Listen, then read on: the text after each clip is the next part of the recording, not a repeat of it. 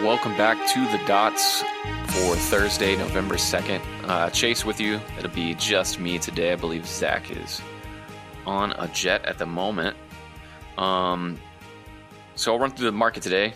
Not a dull day in the market today. S&P was up 1.9 basically. Uh, Nasdaq about 1.8. Uh, small caps were up 2 point about 2.7 percent. Um, and along those lines, ARKK was up over eight percent. Uh, I would say there's a clear clear short squeeze went on today. I know the Goldman Sachs um, most shorted index was up, uh, I think, well over five percent last I saw. So some of this is legit buying based on, hey, well, if Treasury yields are going to go flying lower and the Fed's done, then I better buy everything. And uh, that kind of those that most shorted uh, basket of stocks has actually been doing great. So a lot of people have done re- really well on the short side, and they you know got blown out this week, and a lot of people have done a lot of covering. So a lot of the buying come from that, but a lot of it you know is just legit. Hey, if yields are going to go down, like I'm I'm good now.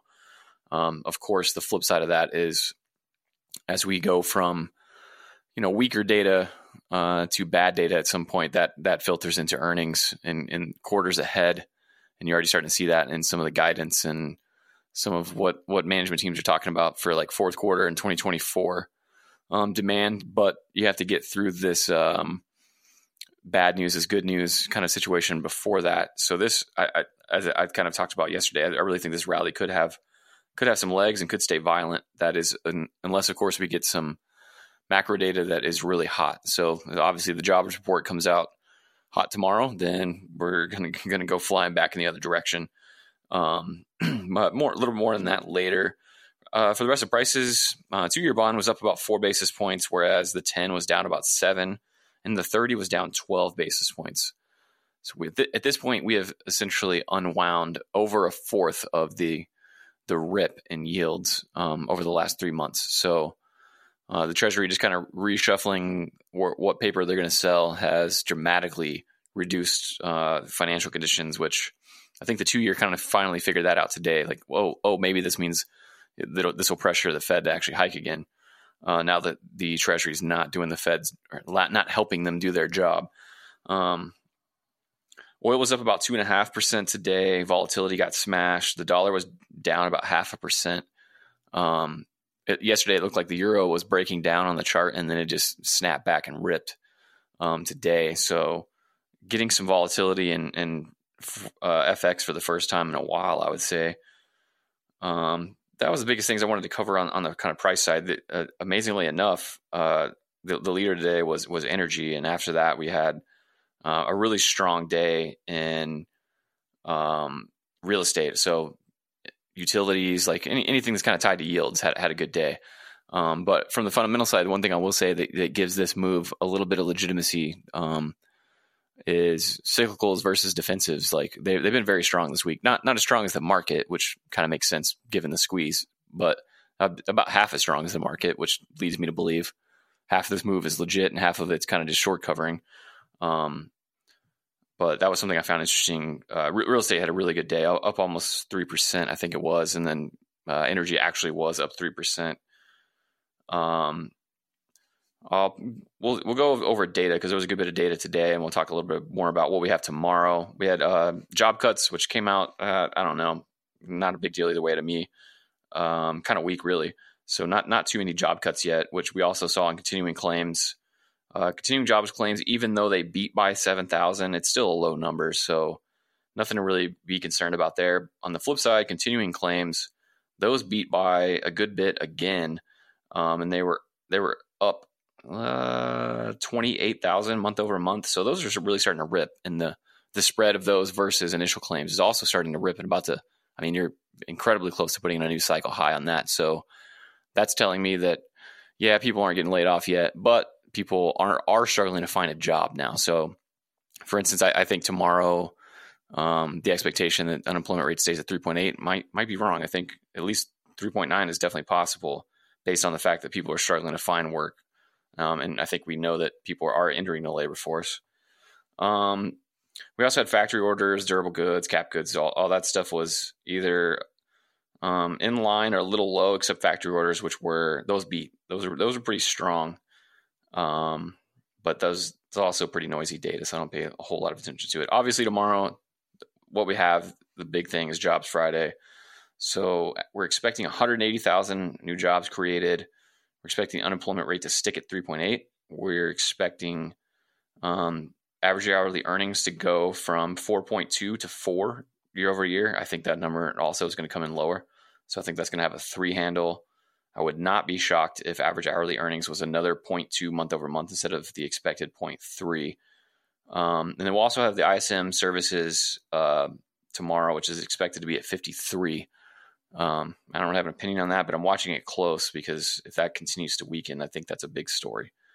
Um, so just a few few things I want to talk about. First, oh, another piece of data that came out was um, was productivity, and it and it was it was very healthy. It was it was a very solid print for productivity. Um, let's see, it came in at 4.7 percent when we were expecting 4.3.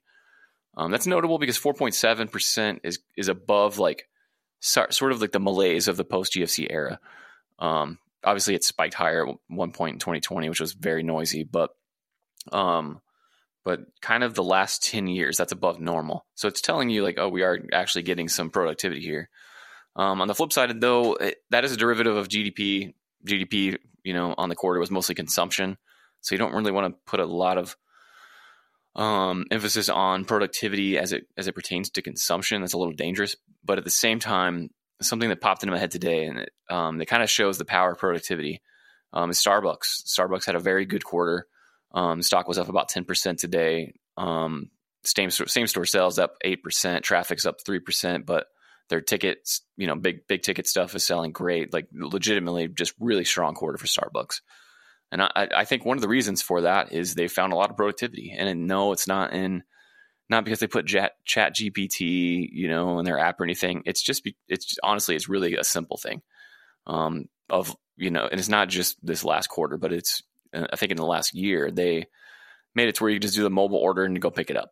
It sounds really simple. It sounds like kind of an obvious thing to do, you know, with mobile technology, but it was kind of a game changer for them. Their sales like really picked up whenever they they added that feature. And when I think about it as a consumer, um, something that keeps me from doing a lot of shopping is wasting time. I, I just hate spending time in lines. I hate spending time in, in shops. So when I can just add uh, an order through an app real quick and then just go grab it, and I know it's going to be ready for me, and I don't have to wait. My kind of uh, m- marginal propensity to buy things goes up absolutely, and I think that's true for a lot of people, and it makes them more productive because, um, you know, instead of having instead of standing around uh, waiting for the next person to come in, or you know, someone seeing a long line and being like, "Nope, forget that. I got to get to work." People are putting these mobile orders in, and it keeps their employees, you know, consistently uh, kind of more occupied, make, making money, making you know the, the, the drinks and food that that all their revenue comes from. So that is like a small, you know, little story that I think shows like how productivity can jump, not just because of AI, but because of things we're still figuring out that are um, good ways to use just simple things like the internet and and uh, smartphones. Um, and it's weird to think that we could have a productivity renaissance based on something that simple, but I, I actually think that is possible. Obviously, the more important part for productivity is going to be in, in making stuff, not you know selling coffee. Um, and that that's the kind of stuff we might possibly get still in the future from you know robotics and automation, uh, new materials we're able to make thanks to AI, all these kinds of things. Um, I think the biggest one would be to keep people from being sick. If people were were a lot sick less, a lot healthier, um, then we'd, they'd be able to get a lot more done, and we'd have a kind of a productivity boom just just on the back of that. So maybe AI is not going to be the productivity miracle we all think because it makes uh, you know, and answers are dumb questions. We ask it all day in a, in a, little chat box, but maybe it'll be, it creates some, some new drugs via AI that help us be, you know, healthy enough to go to work every day. But, um, that's all for that. I, um, also wanted to go through a couple of just interesting things that I bumped into in my research today. One, the Magnificent Seven stocks they're trading at 28x, but the rest of the S and P is actually trading at 16x. To me, 15 is kind of that range where it's like normal. It feels okay to buy. Um, so the fact that everything but the Magnificent Seven, and remember, equal weight is even with the rip in the last few days, equal weight is down year to date. So that 493 is not having a good year, but it's also cheap. Like it's not well, not cheap, I shouldn't say, but but it's like reasonably valued. Whereas the Magnificent Seven is pushing out, you know, to, al- almost 30 times. Um, so I thought that was a little interesting, and then something that I've that I bumped into today that I think might be one of the most interesting things I've come across in a long time, and it's kind of mind blowing. It was a um, Schwab Asset Management did a survey, and it shows that millennials own 45% bonds and 55% stocks. So you would think they would be just all in on stocks, right? Young people, they got tons of tons of runway ahead of them for their investment lives, but they're actually almost 50-50 stocks and bonds. Whereas baby boomers are 69% stocks and 31% bonds. So the people that are supposed to hold bonds near the end of their life for the safety um, are actually kind of all in on stocks. And yet, young people who don't even have that much savings yet are kind of 50 50 when they should probably, these should at least be flipped, if not, if not more. And, and it holds across all age groups as um, Gen X is kind of in between the two at 63 to 37. So I, I was just really shocked by that, that I, I would have expected really aggressive um, investing for millennials, kind of like a revenge catch up kind of thing where you know I, I, think a lot of people view young people as out there doing a bunch of YOLO trades to try and make all the money they they didn't make um, to this point in their lives. You know, we as a millennial we are behind, you know, where the prior generations were at this age when it comes to uh, especially wealth accumulation. So I, I was just shocked by that. I thought some other folks might find that one interesting.